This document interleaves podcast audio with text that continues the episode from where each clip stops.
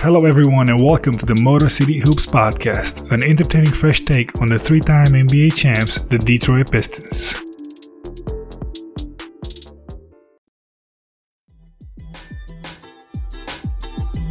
Hey, Hoopheads, we appreciate you listening to this episode of Motor City Hoops. Be sure to check out these other NBA pods on the Hoopheads Podcast Network, including Cavalier Central, Grizz and Grind, 305 Culture, Blazing the Path, hashtag Lakers, Nuck If You Buck, Spanning the Spurs, X's and O's NBA Breakdown, LA Hoops, Thunderous Applause, and the Wizards Hoops Analyst. Plus, our coaching focused podcast, Thrive with Trevor Huffman, Beyond the Ball, the CoachMaze.com podcast, Players Court, Bleachers and Boards, and The Green Light. Oh, and don't forget to check out our flagship, the Hoopheads podcast, hosted by me, Mike Klinzing, and my co host, Jason Sunkle featuring the best minds in the game from grassroots to the NBA.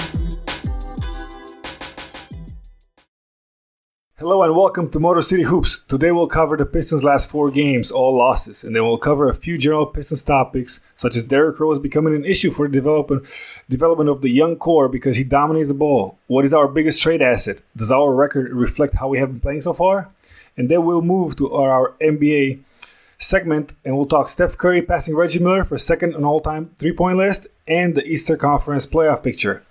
But first, I want to go back uh, a few days ago to our loss against the Miami Heat, and uh, I was uh, I was surprised. I, I, know probably Bryce and Alex were surprised too because this is one of the few games that the bench did not live up their potential. You know, we, we've been characterized by bad starts, and then you know the kind of the bench mob comes in. They have rhythm. Uh, they play very athletic. They play fast. Uh, Stewart comes with a lot of energy, and this time it just did not happen. You know, we score 32 points in eight minutes, and then we score 32 points in the next 19 minutes. You know, Bryce, what was your take on this game? I know you watched it. Yeah, I it, it was exciting because we started out playing so well in this game. After we talked last episode about how we don't do a good job starting games, we've ha- had this tendency to start slow. So it was good to see us start the game off so well your guy Mason Plumlee must listen to the show because he came out and just was balling in the early eight points, posterized. I think it was Bam Adebayo and looked really, really good. And then the second quarter was equally as bad. And like you said, this was a game where I didn't think Isaiah Stewart brought the energy. This was kind of the Saddiq Bey has kind of went through a tough stretch until last night's game. Um, so uh, those guys didn't show up quite as well. And Third quarter wasn't a good quarter. We still were in the game late. I did like seeing Jerami Grant get to make some ISO plays late in the game to try and win it. He converted one, he got blocked on one, but it was great experience for him late in a game. Yeah, absolutely. Alex, what did you see in that game? I just saw Jerami Grant going to work. Uh, Ellington shooting the heck yes, out of the he. Is. He, he he shot, he played so great. He was shooting with confidence every shot, and I love to see that. And hopefully, it continues.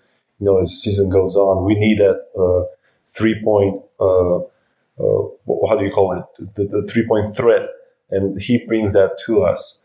Um, also, you know, D Rose played a solid game. I just wish Blake Griffin. He looks, I don't know, demoralized or lack of focus, lack of motivation, or something like that. The last couple of games, I expect more from him Maybe he's tired as well. I don't know. But he's he was almost a no show in, in, in, that loss against Miami. Well, he's he's he hasn't been himself or the or, or the Blake Griffin that we have been accustomed to, you know. And he's done great things for this franchise. You know, he's played on the torn meniscus in the playoffs for us, and he deserves a lot of respect. But uh, with all the respect, I'm gonna say it. I think unfortunately his his time is done as far as the Blake Griffin that we knew. So I think the sooner all Pistons fans can get accustomed to this new Blake Griffin, you know, that can make plays at a low post, that can shoot a three, uh, that's not going to be your number one option or two or three. I think he's like a fourth option right now, or he should be a fourth option. You know, he can still stretch the floor. He can make plays. He has a pretty high basketball IQ. He's very strong. He cannot move laterally anymore. So um, I was actually happy. Uh, you know, since you mentioned Blake Griffin, I know Casey said it that he's he's talked to Blake about possibly you know, moving him at the five, yes. depending on the matchups. Yeah. Bryce, what do you think about that? Because I know you were, you know, you wanted this to happen. Yeah, I've advocated for this. Um, it, it causes some, you know, of a jam at the five spot with Plumlee and Stewart. I'm not really worried about Okafor, but it can cause some issues there. But it opens up minutes for Sekou at the four. And uh, I believe it was Rod Beard actually just reported this or tweeted this out after um, the, the 76ers game that, that he's talked to Blake Griffin about playing some five. So I really like that possibility. But you make a great point, Vlad. It's time for everybody to accept that this is Blake Griffin. We thought that maybe we just needed to let him get his legs or get back into it or whatever, and it's not the case. We're far enough into the season, he should have that stuff back. He's not the player he was. The explosion is gone. And I just hope that Pistons fans can accept it, and I hope Blake Griffin and Dwane Casey can accept it, and we start to see him playing the minutes he really should and maybe getting some time at the five. Yeah, it's unfortunate because of the contract. I think that's what people compare. You know, they look at the contract and they expect something, but that contract, you know, was signed quite a few few years ago when Blake Griffin was Blake Griffin. You know, when he came and he took us to the playoffs. So he deserves a lot of respect on that side. But unfortunately, he has two more years or one plus one with a player option that I'm sure he's going to opt in.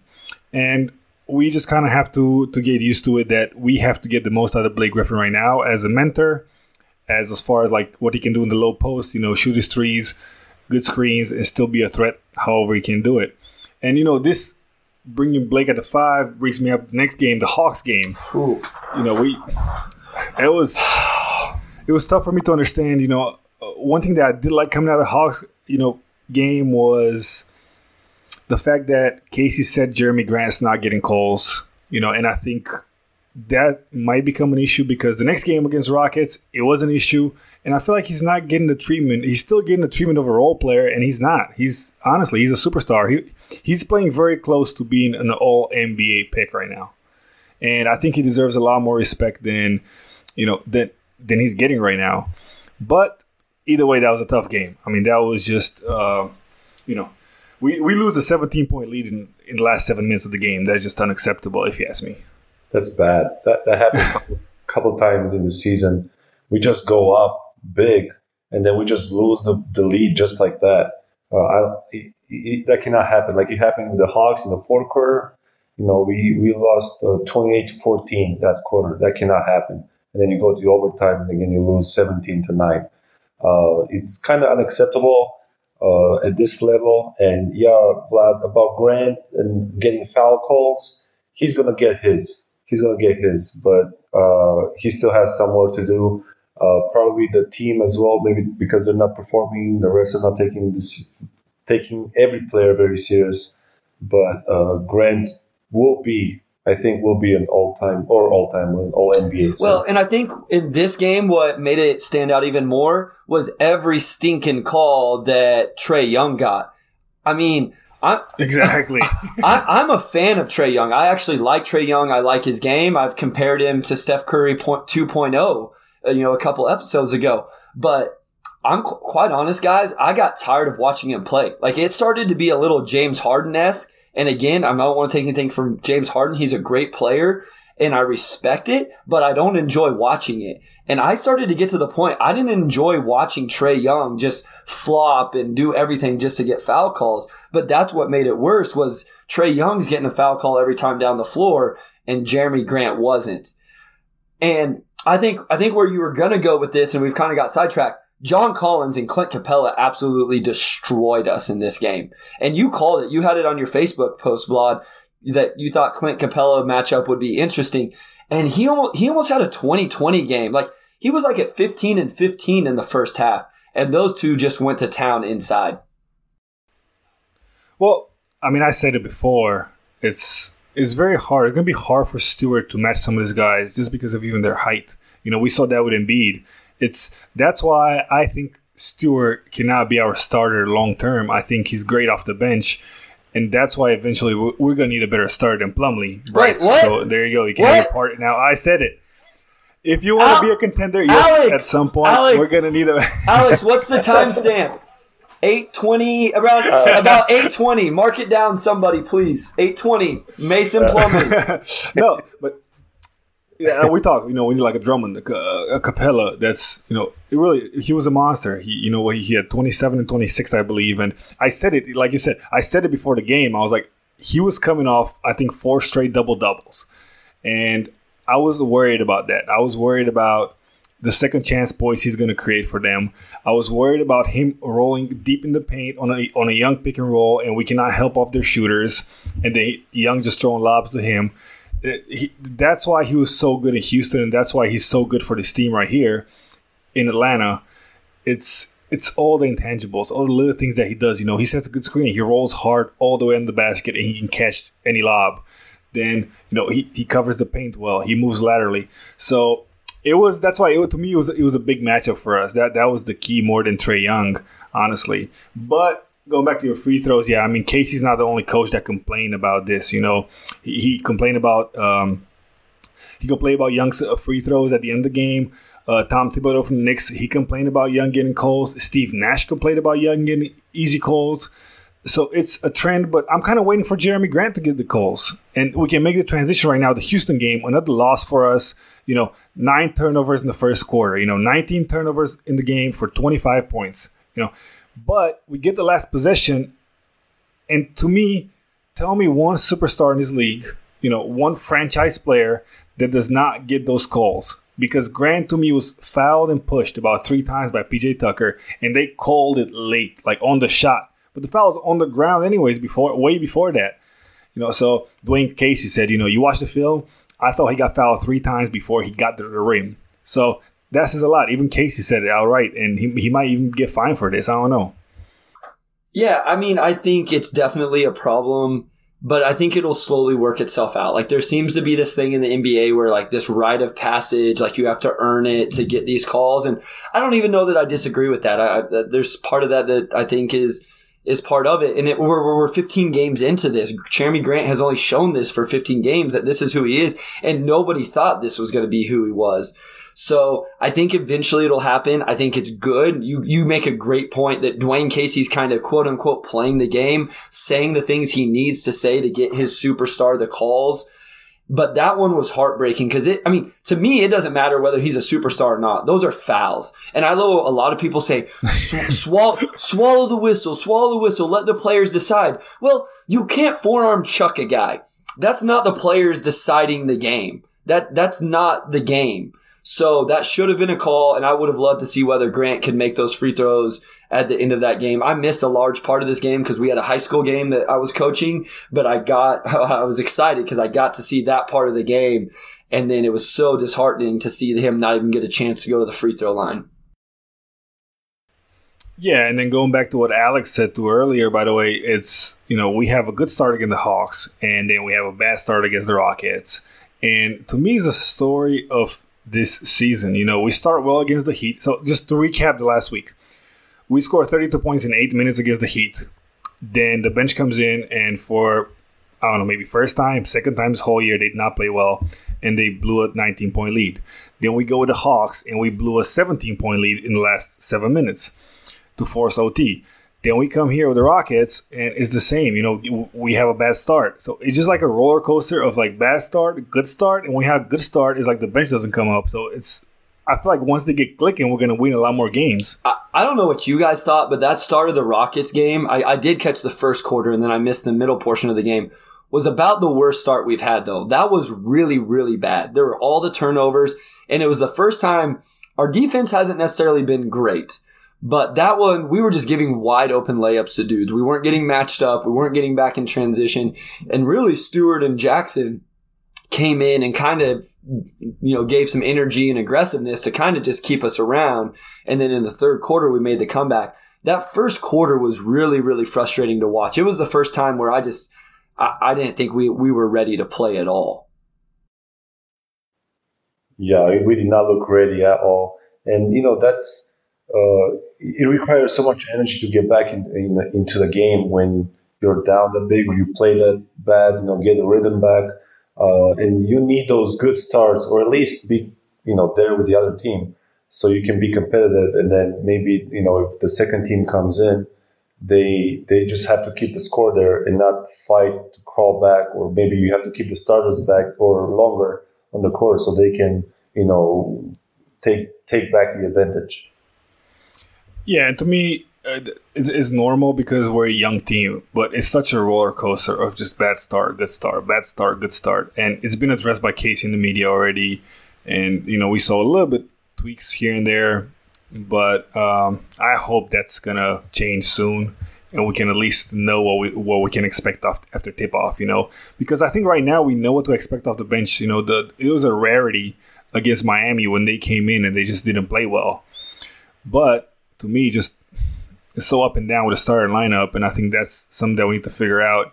And then we can move to Philadelphia 76ers games, another loss, but I was this was a loss that I was okay with. The, the 76ers are playing great basketball. They're they're the top of the Eastern Conference, and they have some really really good players and a great coach. You know, I, I said right before the show. I love Doc Rivers. I'm a huge fan of Doc Rivers.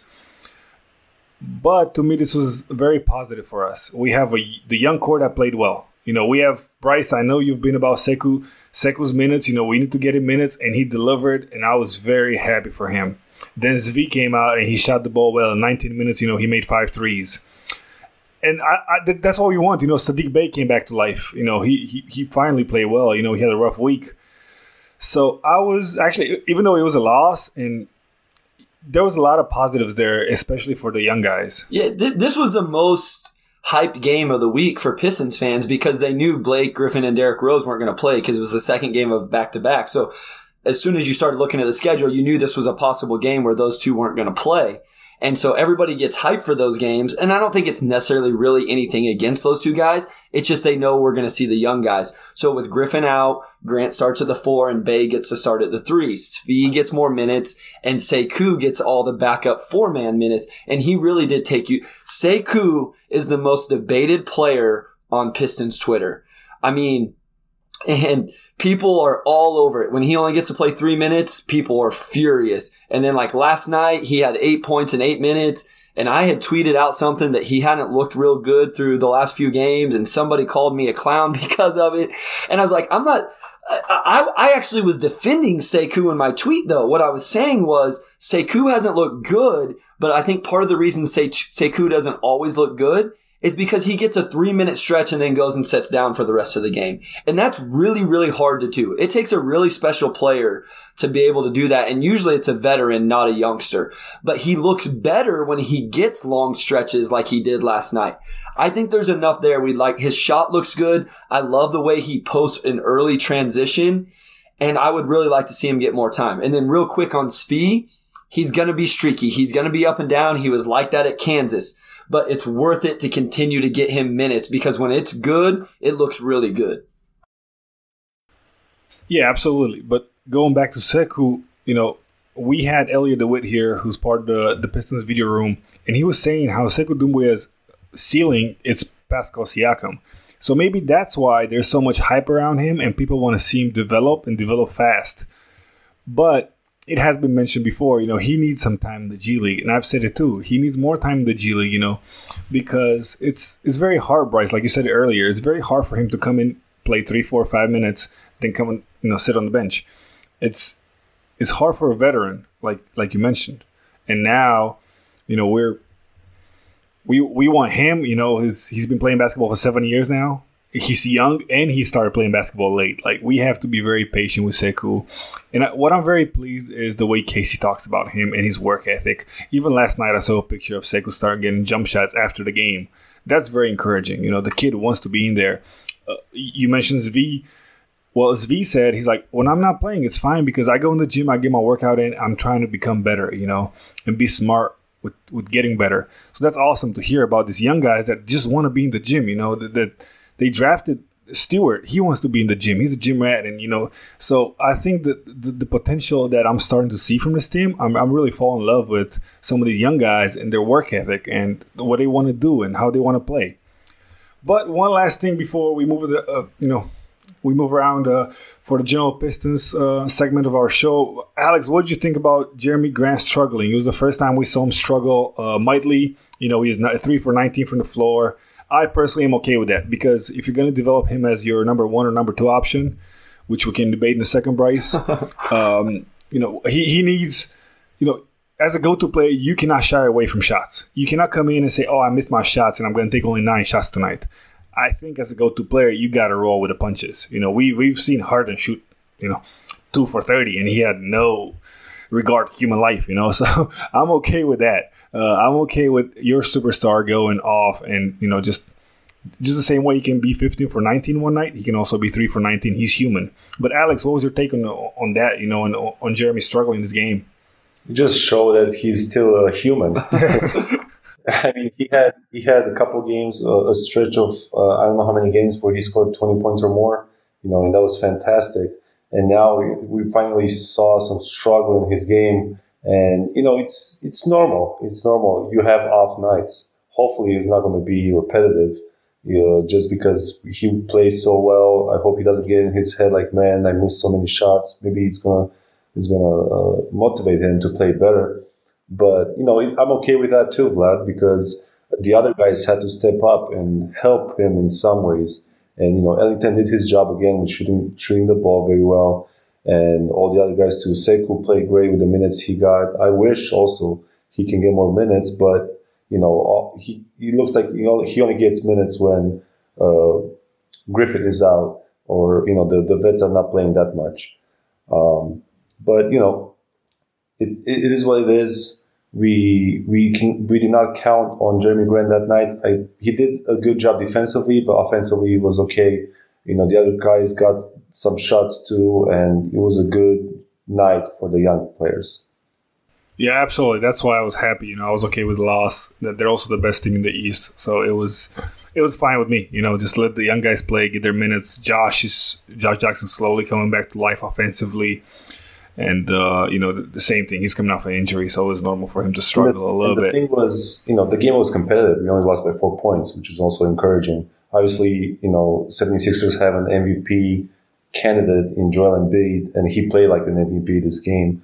Uh, but you know, just being this close with a team that this good, playing with the young guys, I think yeah. is good.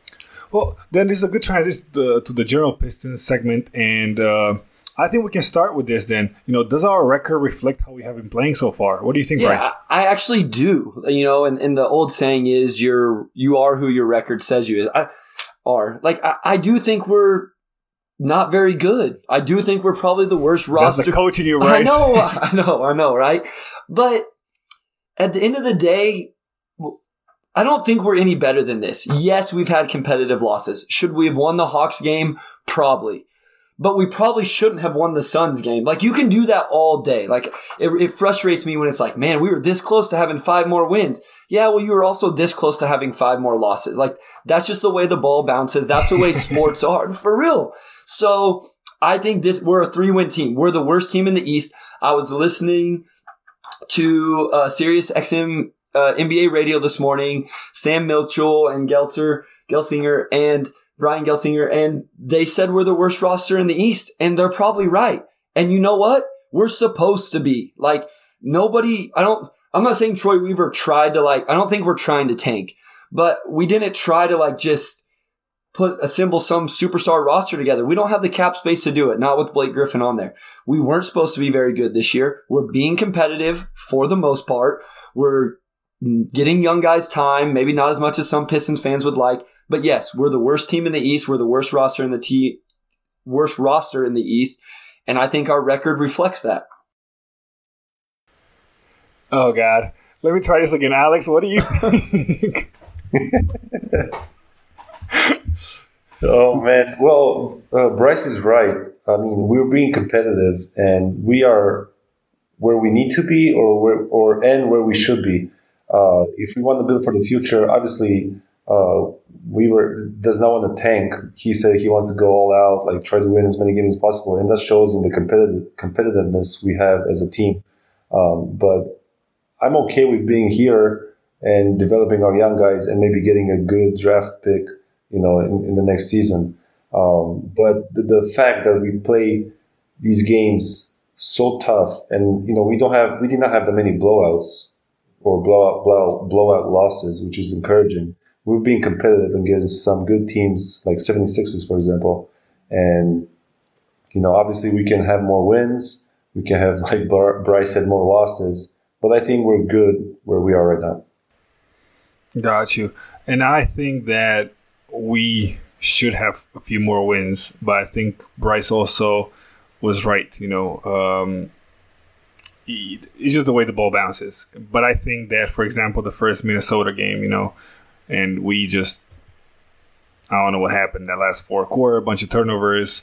Then again, we come back with the Cavs, same story. So uh, I think you know we're not consistent enough to be a good team yet. I think that's also um, some that we struggle with. You know that the roller coaster. You know we, we go up twenty, we go down twenty, and it's not like okay, it's a close game from start to finish. We usually there's a double digit lead, like a twenty point, fifteen to twenty point lead, or we're down 15, 20 points, and um, that's you know that's that, that's kind of been the story for us the whole season almost. I, I guess so. Real quick, And Bryce- sorry, real quick, because I feel like maybe I went in a lot there, but I feel like my point was you just so you just said it though. My point is we've lost a lot of leads and we've done it consistently throughout games. So my point is that is who we are. What, whatever that reason is, is because we're young, because maybe we don't have a closer or Jerami Grant's not used to being a closer or we're still fin- figuring out our identity. That is who we are it, as a team is we don't finish games. We lose leads. And so I guess that's my point saying that our record reflects who we are as a team. Got you. No, it, makes sense, and I agree with you. Bryce, what do you think is our biggest trade asset? I know you were thinking about Ellington. Clearly, Griffin is uh, his stock is going down, and uh, we're going to get less and less for him. Derrick Rose could be interesting, but I like we, we've heard rumors that he doesn't want to leave Detroit. Yep. So I think we're just kind of left with Ellington being our hottest, you know, our hottest trade asset right now. Yeah, I I think those two guys. If we see anybody traded, it, it would be Derrick Rose or Wayne Ellington. Obviously, out of the vets. Now, I would be surprised if we see one of our young guys traded. Um, I don't know. You know, I would assume we'd want to keep Svi around. I guess that's a possibility. I, I still think Derrick Rose is the main one. I think he's the biggest possibility because I really think teams should be looking at Derrick Rose going, that guy can be our second unit point guard. So any contender out there who needs a point guard to run their second unit, Derrick Rose has shown that he is competent and can do that and can score the ball. He's had some 20 point games. I know we're going to talk about whether that's good or bad on this team, but for another team, they could use that. But I think Wayne Ellington's trade market should be skyrocketing. Are you telling me there's not a contender that couldn't use a guy like him that can come in and shoot the ball the way he's been shooting? I just can't believe that there's not. So I don't know what you can get for Derrick Rose. For Wayne Ellington, I'm thinking a second round pick or maybe a young project guy that we can take a flyer on. Um, I'm really, really interested to see if we flip those guys. Uh, I think that'll be very telling at the trade deadline whether we actually make any moves with those vets or not. And to me, the Blake Griffin trade thing is dead. There's, he- we're not going to be able to move him, in my opinion. Oh God, jeez. Uh, Alex, I know you're a big fan of D Rose and the way he's been uh, mentoring our young core and the way he's been playing. So how do you how do you feel about this? Uh, you know him possibly being the the number one option to go. I'm okay. I'm okay with it. Listen, I was hyped about Derrick Rose uh, from the beginning because, like you said, he was mentoring our young core, um, and he also came off the bench, giving us good minutes, good numbers. Um, but now with Hayes being out, and I don't know how long it will take more to for him to recover. Um, if we have this option, or we have an option to get some good players for D Rose, I think we should do it. I think we should do it because we're building now for the future, not to win this season or next season. And if there's an opportunity to do this right now, I'll say go for it. And you both mentioned Derrick Rose coming off the bench and producing. Usually means 15 plus points, and usually means dominating the ball. And I really want to get to this because to me it's a very interesting topic. You know, the Derrick Rose is it becoming an issue for development on the young core of, of the amount of shots he takes, of, or or just the fact that he has the ball in every almost every single pick and roll that's played when he's on the floor. Derrick Rose is the one handling the ball. yes.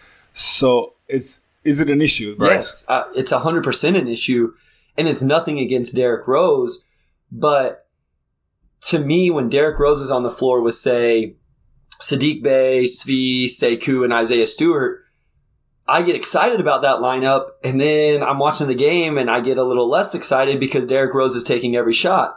And he's probably making most of them. But I'm not interested in watching Derrick Rose go drop 20 points a game other than for the fact it, again, boosts his trade market. I want to see Svi take some shots. I want to see Saddiq Bey get some shots. If it was Derrick Rose use the pick and roll, dropping passes off to Stewart or kicking out for shots, it would be different. But that's, he, his head is down and he's trying to get buckets. And again, great for him. I'm a huge Derrick Rose fan. I love that he's being productive after you know, it, stinks. I hate that people forget how amazing of a basketball player and how explo- how ridiculously athletic that guy was. And so I hope he ends up on a contender and has a chance to go win a championship. But yes, I think it's an issue.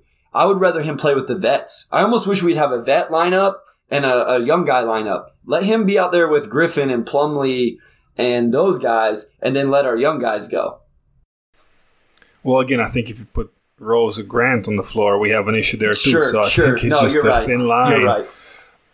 But like you said, Bryce, if you you know if you have Sekou on the floor or Josh Jackson with him, okay, Saddiq Bey is more of a spot That's shooter true. right now, That's true. or even or even Svi, you know, and Svi has been more has to aggressive to, the rim, though. that has to be. Yeah, so like you want that, that's what I want to see, you know, right? So like let Svi play some pick and roll, let him get used to this, or let Josh Jackson play more and with the ball in his hands when he's in the lineup with Derrick Rose. Um, so that's what kind of bothers me a little bit. Is just the fact that you know he, it's not him scoring 15 plus, it's him taking. I 15 feel like plus Alex shots. is about to go And, uh, in because Alex loves Derrick Rose. So I feel like he's just waiting, and I feel like Alex is just waiting in the wings to to get at us. well, let's let, let's hear it then, Alex. No, it's it's. Listen, you, as I- okay, I'm going all over the place right now. Let me calm down a little bit. But but as as a center, right? I want a point guard that facilitates for us, so that makes plays for us, right?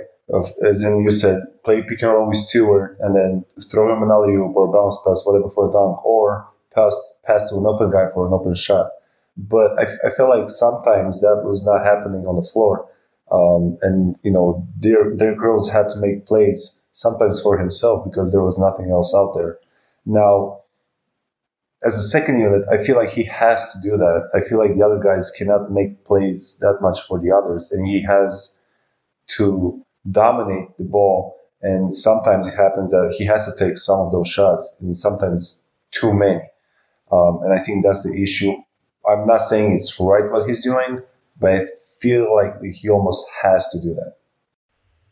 Yeah, right there, I agree with you. I don't think, um, but I agree with you. But also, you need to develop the other guys, and that's why I'm saying, you know, if Josh Jackson on the floor, give him almost the, you know, give him the rock every single time down the floor because you have no guarantee to your deal, and Derrick Rose contract is expiring. So maybe next year, Josh Jackson is your sixth man that can average, you know, 17 a game. You know, get him. Uh, get him going again after the injury, and um, you know, create a lot for Saddiq Bey. You know, get Bey shooting a lot of a lot of shots. So it's it's a thin line, I think, and it depends on the game, honestly. Can I ask it? But I do see this an issue uh, over a long period of time. Right now, we're only a month in the season, so I'm not gonna, you know, trip over this. But it can become an issue very real, soon. real quick, and I know we want to get around the NBA after this, but do we think? I keep holding out hope that Dwane Casey knows we're going to trade these guys, and so he's trying to give them time now. Like this, this is to me. There's a grand plan here of let's get Ellington minutes, let's show him play as a starter, run sets for him, get him shots, let's show off how he can shoot it. Let Derrick Rose run the second team and get buckets, and raise those trade markets, be, and then maybe take some heat for not playing the young guys early, knowing that eventually we're going to trade those guys, and then all those young guys are going to get their chance in the second half of the season, where in the first half we can kind of just slowly work them in. To me, that's that's the grand plan, and if that is the grand plan, then I'm on board with it.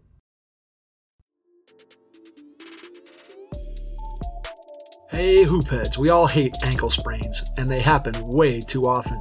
Ankle injuries are the number one sports related injury. Aryse is trying to change that. With the iFast, your athletes get preventative protection and full mobility. Athletes no longer need to wear bulky braces that limit performance and give mediocre protection. Anyone playing sports should be using these products. Keep your athletes in the game. Don't wait for them to get hurt to take action. Visit www.aryse.com, spelled A R Y S E, and use the code HoopHeads to get 20% off the future of performance.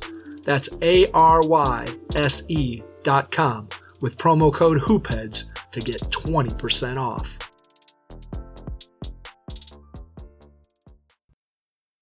With that being said, you know, we said we want to get around the NBA, so let's uh, get to Steph Curry. We kind of uh, we took some shots at him, or I did earlier in the season, and uh, I'm kicking myself for that. You know, you got to be wrong, and when you're wrong, you kind of raise your hand and say my bad in this kind of situation. he's he's doing a fabulous job. You know, they came back against the Lakers from 17 down. They came back in the Clippers, and that's that's what I was expecting from him. Um, you know, to do, and that's what I wanted him to do, and he's showing that he's doing doing just that. And he now he just passed Reggie Miller, and he's the second all time, right behind Ray Allen slash Jesus Shuttlesworth. Bryce, what do you think about that? I mean, we knew it was going to happen, right? It wasn't a matter of if; it was a matter of when.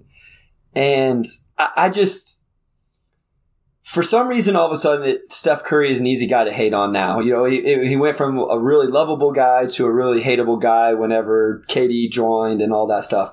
I just, Steph Curry changed the way the game is played. We've talked about this before, I think, that, I mean, I have kids now. Like, whenever I was in high school, I barely got to shoot threes, let alone shoot them from 30, 35 feet the way kids are now.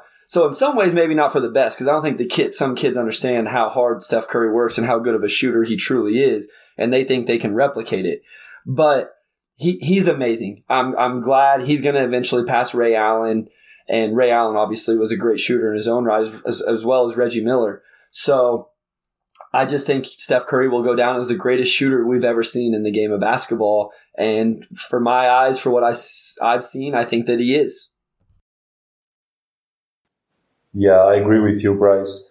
He's just unbelievable. He's an unbelievable shooter. He changed the game just like Shaq changed the game in the past, and you know that says something about him. Obviously, like you say, he got a lot of hate, but you also gotta love him because uh, they started winning before all these superstars got there. So uh, you know we gotta show him respect. He's playing hell of a season so far with 28 points per game. He's also passing the ball really well too. Got some wins and you know he, he's going he's going to go down as the best shooter in the NBA history for sure.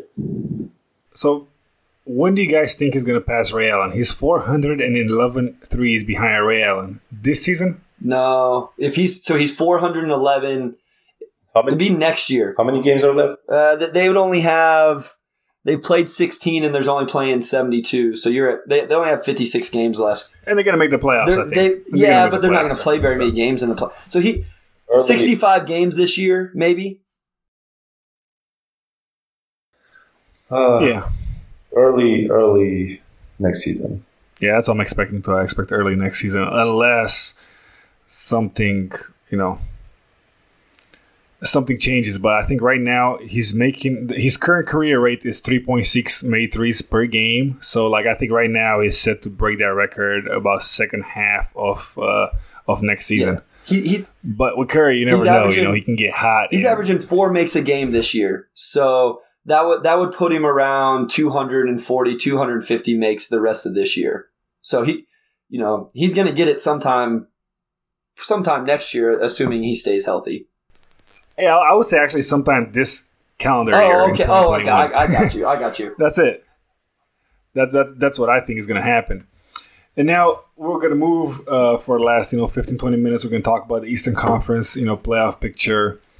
And uh, a few surprises, if you ask me. I wasn't expecting. Uh, me. I was expecting, okay, I was expecting the Philadelphia 76 to be very good. And I've said it before when we talked about our game against them.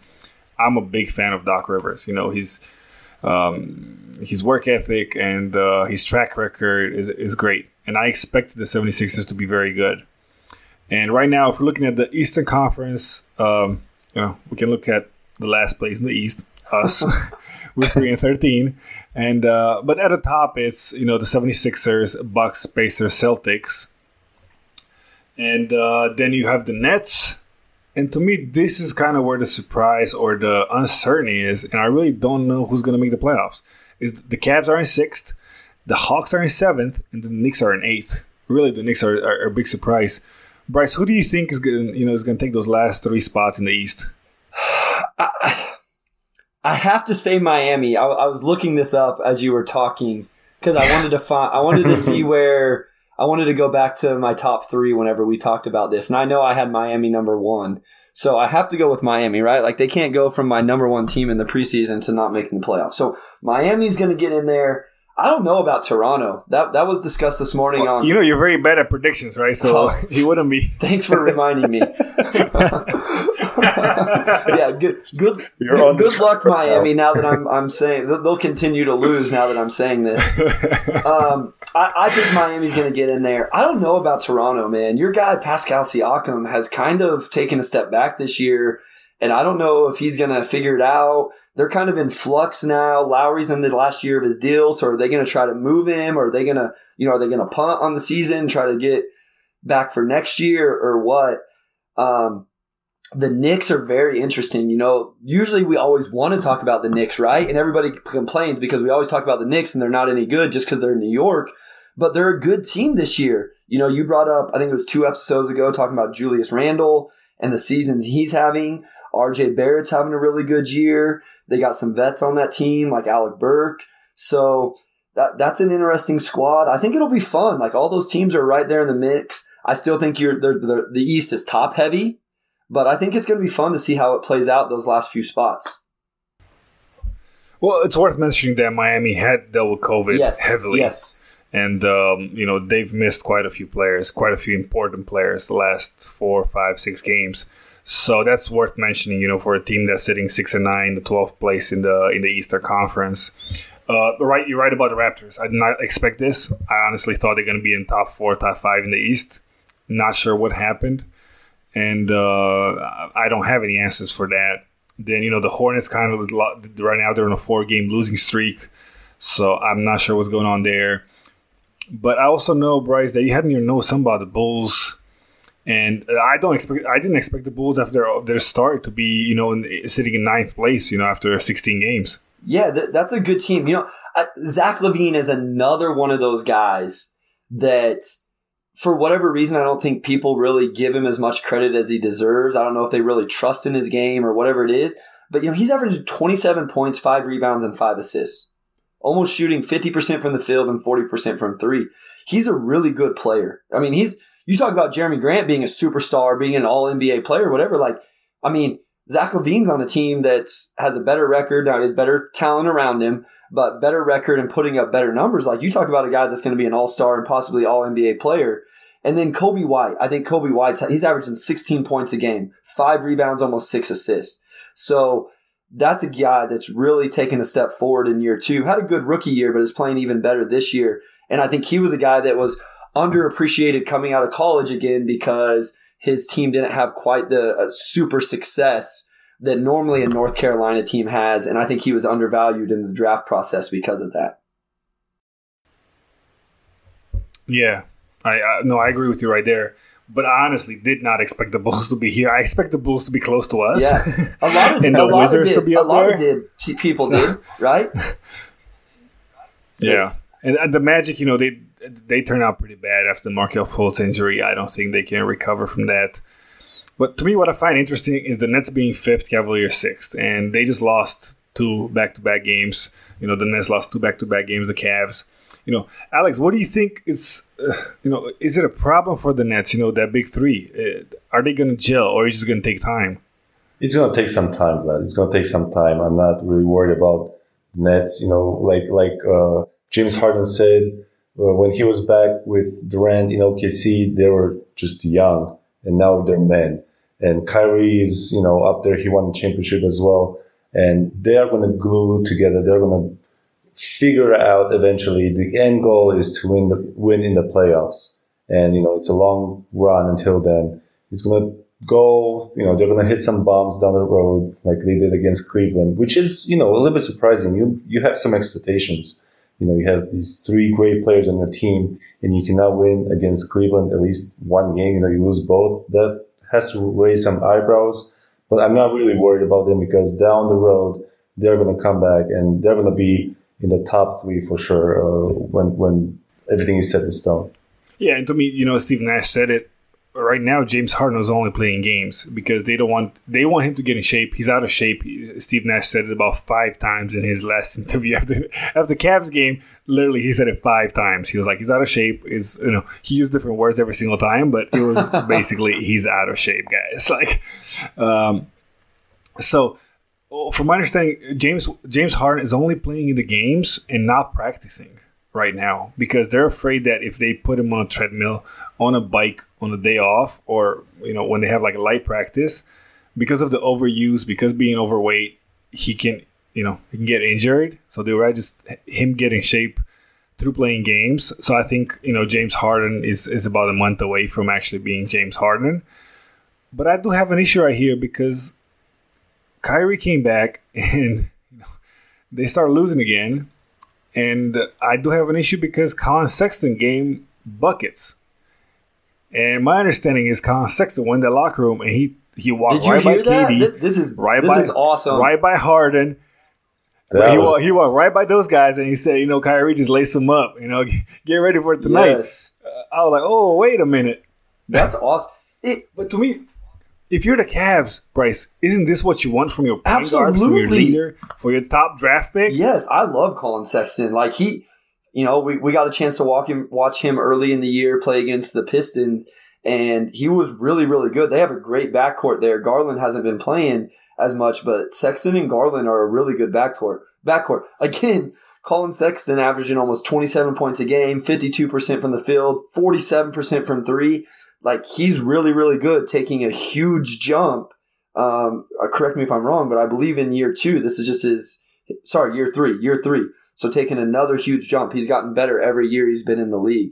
I, I want to go back to the Nets real quick though, because I've made this point on Twitter, on Persona that that we've been using, and everybody talks about the Nets defense. And here's my opinion: they don't want to play defense. They, they didn't assemble this. They they didn't assemble this team to play defense. D'Antoni's the assistant. I'm sorry, but Steve Nash wasn't necessarily known as a defender whenever he was playing. Great player, nothing against him.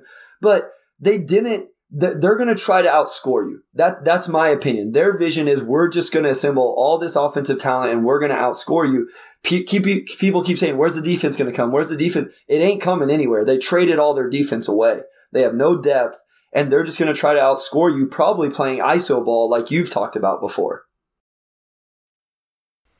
Yeah, I mean that's, that's their only option because both Harden and Kyrie they like to dribble a lot. It's their ISO players. Okay, Harden may be a little more pick and pick and roll player too, but um, I don't know. To me, they lost a lot in Jarrett Allen. Yes. Jarrett Allen when they traded him.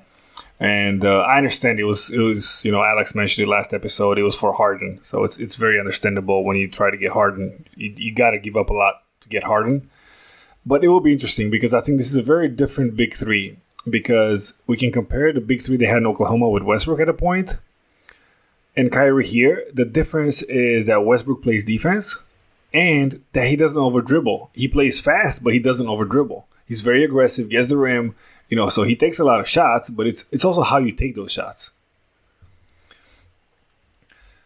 And now, Bryce, I want to, you know, go back to Pistons after the round of the NBA. And Alex, I want to get straight to you. And what do you think about Grant? Do you think that long term he's going to be our number one option, or should he be more like a number two option, like a Pascal Siakam to Kawhi Leonard type thing? Hmm, that's a good question. Uh, in the long long term, um, man, he, I think he's going to develop in being an all uh, an all star, an all NBA player. I think he's going to be a go to guy until a young guy, maybe like Hayes, will come and say like, "Hey, listen, this is my team." But I don't see that happening. The way he's playing right now, he should be our number one option for a long, long term. That's that's that's my take on it. Yeah, I, I think. Yeah, but Bryce, yeah, I know yeah. you you had this notes. Yeah, And uh, first off, I just want to get this out of the way. There's been a lot of talk about trading him, And I don't understand it, quite honest. For some reason, people think he doesn't fit the timeline, which I think he absolutely does. Maybe not on his current contract, but I mean, we signed him to another long term deal, and he's he, he's going to be he's not old by any means. So I think it's crazy that we're talking about possibly trading Jerami Grant already. I think he's long term number two. I think he's our number one option this year and next year. And then whether it's Cade Cunningham or Mobley from USC, whoever no, no prediction, Bryce. Okay, don't ruin this for us. I know, Piston. yo, it's crazy. People think that we're so cursed because the first mock uh, lottery came out the other day, and we dropped obviously to the fifth spot, which is the lowest we can drop, having the worst record in the league. It, you know, you have all your chances, and we dropped to the fifth spot. And Pistons Twitter was like, "Of course, that's what's going to happen." Which in this in this draft, it, it would still be okay. I think you want to be in the top three I think that's where you want to be. If you're in the top three, in my opinion, you get you still get somebody you really want. But let's just say we got Cade Cunningham. Cade Cunningham would eventually become the face of the franchise and the number one option long term. I think Jerami Grant is a really, really, really good number two. And there's nothing wrong with him being the number one option for the next couple years, developing that shot making, the ISO, the pick and roll, and all that stuff. And then he can kind of transition to play Robin to whoever it is, Cade Cunningham, whoever, or a free agent. You've mentioned this, Vlad, that maybe we could get a free agent to come and play Batman as the number one long term number one option. Yeah, I think that's going to be on on the development. I think next year we're stuck with Blake Griffin contract anyways, so I would expect him. You know, can he play more pick and roll next year? You know, how good can he become in isolations? Because right now he's great at cutting. You know, he's great at spot shooting. So, you know, how good can he become in, in those two, you know, pick and roll and isolation plays? And uh, if we see that growth, I think by year two, and then we have Blake off the uh, off off the books, then I think Weaver is going to make a move depending on how Grant, uh, you know, how Grant uh, plays at that point. That's how I see it. I think it's going to be a kind of played by ear, and let's see how Grant develops because it's been a project from day one. You know, we gave a role player to be a superstar, sure. so Weaver saw some. So, you know, Weaver saw something in him. So uh, that's that's what I think is going to be. You know, it's going to give him time to you know play more pick and roll, play more isolation, and kind of get um, you know kind of baptized by fire. See how he develops like that, and then he can move him to second option, or he can keep him as a first option. For sure. I feel like I feel I feel the same. Like this year is the test year for him to see how he fits this role. And so far, you know, he's been he has been doing a great job. if he continues like this, I I think he should be our number one option uh, because he has improved almost every year. He had better stats, but then the, the, the year before, and you know he he's fulfilling his role so far. But we'll see in the future for sure. Yeah, I mean, if he develops like he has been right now, I think he's on the path to be a first option you know, he's our first option right now. He's scoring 24 a game, and you know, he's not a pick and roll player. So what if he becomes one? And uh, to me, that's uh, those are questions that we're going to have to answer soon enough. I think right now he's still, you know, he's kind of toying around with all this. Uh, you know, like I said, you know, can he be a closer? Bryce said earlier. You know, so he's learning a lot of things. You know, he's playing very well, but he's still learning a lot, and you can see it. You know, um, just the way he dealt with that situation with Houston. You know, how many guys would just kind of just settle for a jump shot. You know, he was super aggressive, try to play his game, you know, go to the rim. And uh, there will be moments like that where he, uh, I would say, where he struggles. And now we only have a few few minutes left, and I'll touch a little bit on schedule. You know, the Pistons play the 76ers, the Cavaliers, the Lakers, and the Warriors next week. Uh, tough, really tough. Four, four tough games for us. You know, four playoff teams. Uh, the Lakers are my one, my favorite team to win the championship. I have them uh, kind of walk in the park for them. But uh, they struggled against the Warriors the other day, and some some defensive questions. Uh, AD hasn't been himself. Uh, he even criticized himself lately uh, by by his performances. And then we have Steph coming here, and I have no idea who can guard him. and um, Drummond, you know, Drummond's going to come at us, uh, give us everything he has. Uh, what are your thoughts about next week? Should we see a lot of the the young guys in, or are we going to see you know our normal rotation with Blake playing 35 minutes and D Rose 25? I don't think there's any back to backs next week, if I'm not mistaken. So I can see those guys playing every game. I think the game I'm most intrigued to watch is probably the Lakers game. I just want to see. You're right. I, I give you some some you know a hard time about the Lakers being your squad and LeBron and AD and all that. But but you're right. Like well, they're not my favorite team. no, no, no, no, no. Right. I, they're I, just my. I know they're my pick. I know they're not your favorite team. They're just the team that you think is the best team by far, light years ahead. And you're honestly probably correct. I just want to see like I want to see Jerami Grant try to guard LeBron James. I want to see Isaiah Stewart go against Anthony Davis. Like, I just want to see it. I think it'll be exciting. And we get to see it then again against the Warriors. And can we guard Steph Curry or not? So I, I think both of those games, those two West Coast games against the Lakers and Warriors at the end of the week, I think those are the ones I'm most looking forward to see how our guys play. Exactly. I'm looking forward to the same games. It looks like the game against the Lakers is going to be a back to back. We play Cavaliers on the 28th, and then really the next day on the 29th, we play the Lakers. So we might see some vets sitting on the bench. Who knows? Um, and then the young guys, young core, might get some heavy minutes against you know the, the, the top team in the NBA, which will be good to see. I'm really looking forward to that matchup against LeBron James and uh, Grant. Hopefully, LeBron James is not going to take a sit a seat as so well. you're right. Um, but Lakers, yeah, Lakers and Warriors are the games to to watch. So you're right. We do. Sorry, I was mistaken there. So that that is a back to back between the Cavs and the Lakers. So we'll probably see Griffin and Rose rest that game against the Lakers. Which I'm fine with it. we just want to see him play less and less.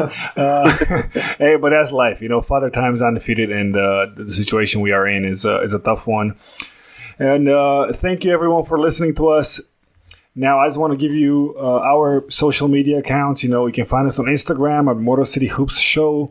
You can find us on Twitter at Motor City Hoops, Facebook at Motor City Hoops, and uh, we're pretty active on all our social media. And uh, if you want to reach out for questions or if you want us to, you know, talk about a certain topic on our next show, please reach out to us and uh, keep listening to us. We appreciate you all, and uh, we'll see you next week. If you have an existing podcast or are looking to launch your own pod but aren't sure where to start, the team at My Podcast Manager can help. Our podcast team works behind the scenes so you can do what you do best We'll help you launch your podcast, make it sound great, and free up your time for the more enjoyable parts of podcasting.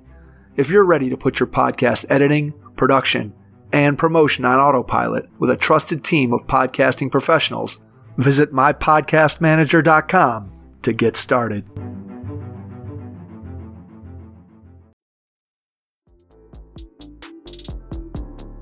Thank you for listening to the Motor City Hoops podcast. Catch you on the next one.